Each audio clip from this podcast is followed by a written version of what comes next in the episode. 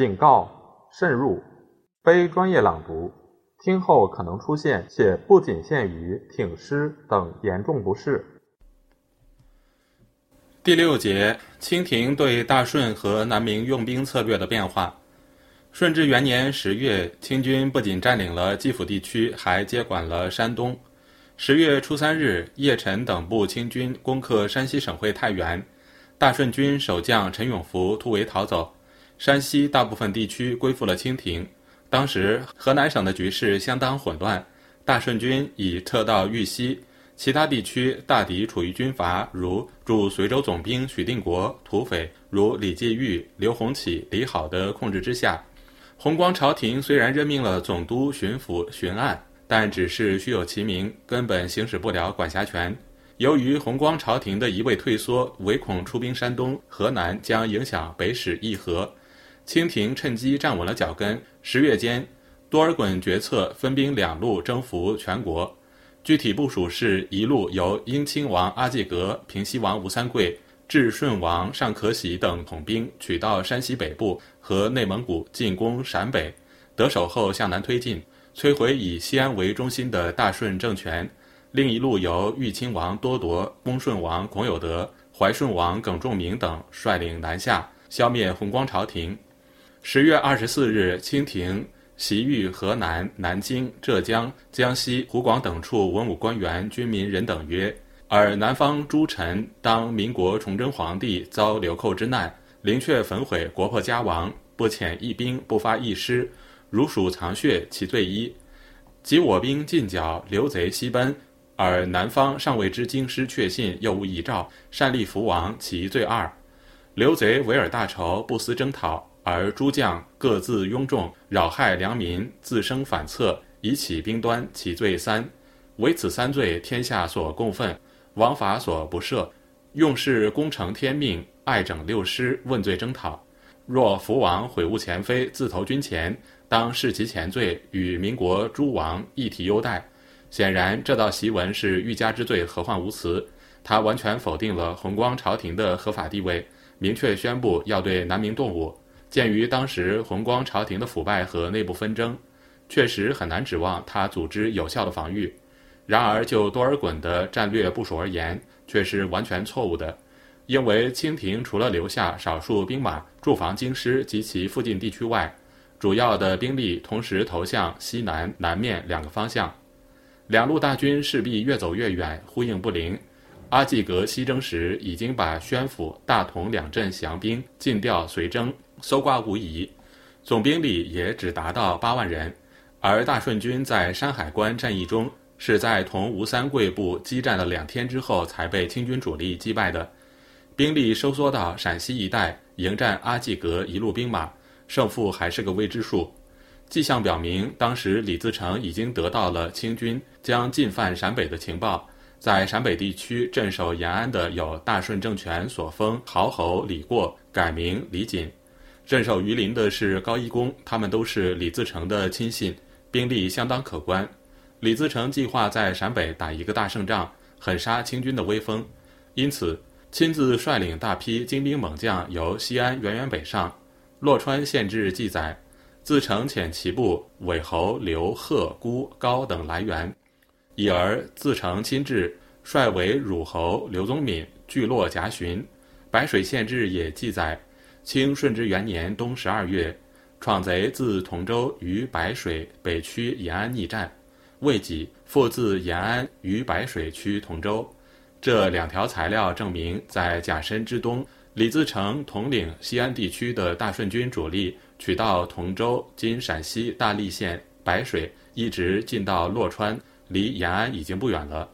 如果清方战略计划没有发生变化，那么李自成、刘宗敏指挥大顺军主力和李过、高一公部陕北驻军同阿济格部清军决战。胜负尚在未定之天，阿济格部一旦战败，大顺军势必乘胜追击，华北局势就将改观。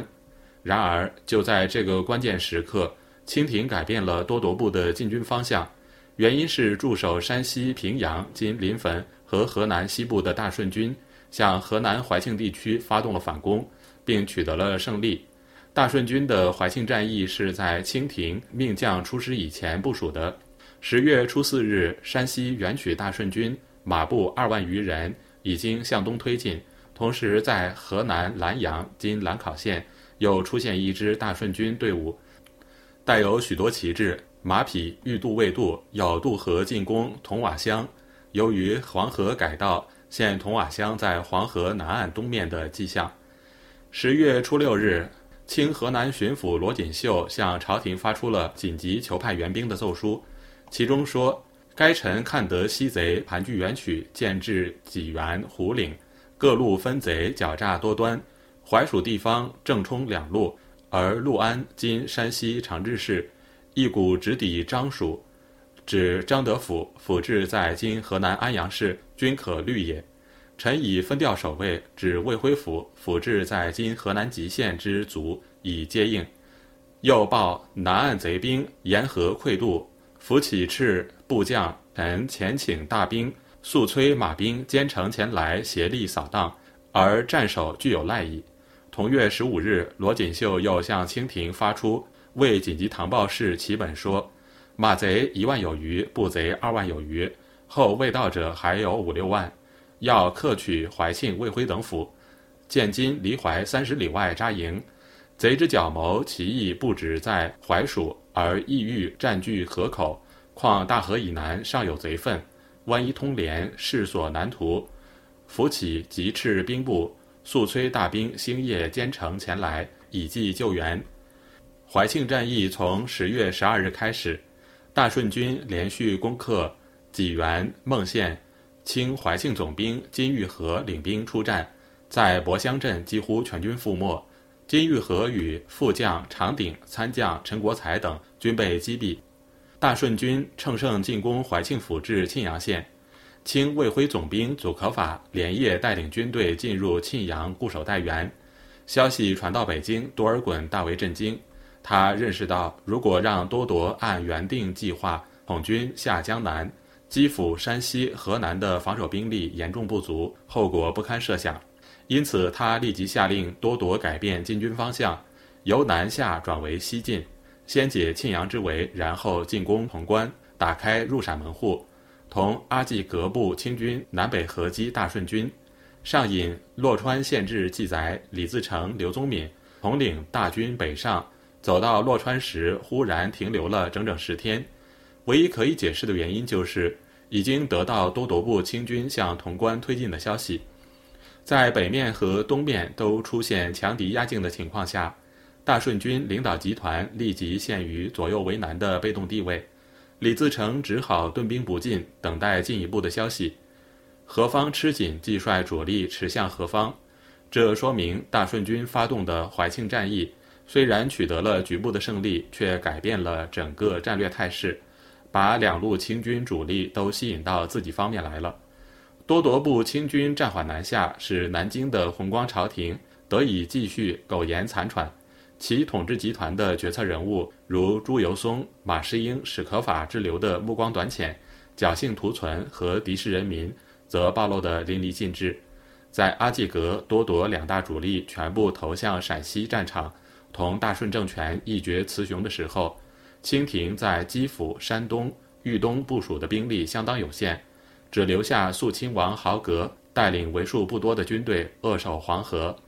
甲申已有之交，多铎部大顺军展开潼关战役时，南明河南总兵许定国驻守于睢州，私下派人同清方接洽投降事宜。豪格回信让他把儿子送来充当人质，而对于许定国要求派清军过河接应，则以未奉旨意加以拒绝。这不仅证明豪格所部清军数量不多，而且说明清廷实权人物多尔衮也深知自己在整个华北地区兵力单薄，不敢轻举妄动，以免同南明军队发生正面冲突。弘光朝廷任命的山东总督王永吉派人征得建州经济，进往征闯，北直山东一带皆单虚，向朝廷建议：臣近闻西安已破，刘贼败走汉中。不胜踊跃，既又不胜忧疑也。鲁乘虚击贼，所向披靡，其气必骄。向屡入内地，未逢敌手。今见国家新创，半年以来未能出门一步，其心必泄。焦与谢皆犯兵家之计，若减宵禁马步一支，直走开归，进溃曹善，防其抄袭淮阳为正兵，以萧劲马步二支，急驱一骑为骑兵，电击兴撤，继日而可复二城。若二城既复，滚继临德，遂成破竹。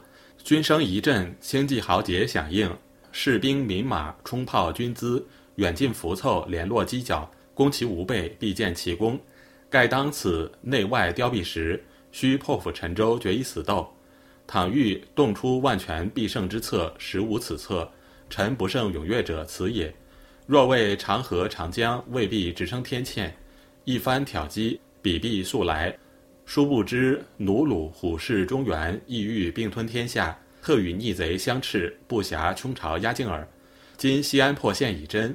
鲁骑入陕，寇复入川，宣云、秦晋、东豫、荆襄，胡马进退自由，前无所牵，后无所撤，全副精神总在江南。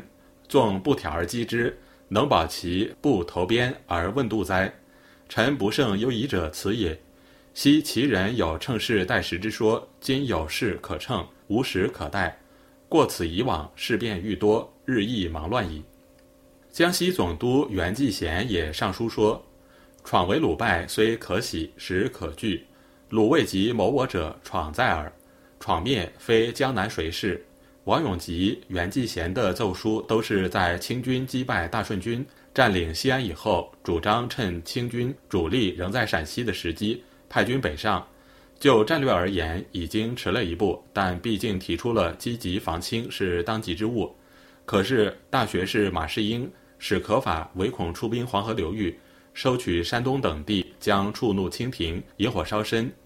阶级的偏见，生活上的苟且偷安，使他们利令智昏，幸灾乐祸的按兵不动，让清廷得以集中兵力打败大顺军，控制区扩大到整个北方。事实证明，史可法、把世英都是政治庸人，他们的政治眼光远在王永吉、袁继贤之下。我们有理由相信，多尔衮等清廷决策人物敢于在几个月时间里把几乎全部主力投入西北一隅，正是依据各方情报，估计到弘光朝廷不会有什么动作。东线无战事，给满洲贵族提供了利用汉族内部纷争各个击破的大好机会。弘光朝廷愚不可及地推行消极避战的借虏平寇政策，直接导致了自身的覆亡。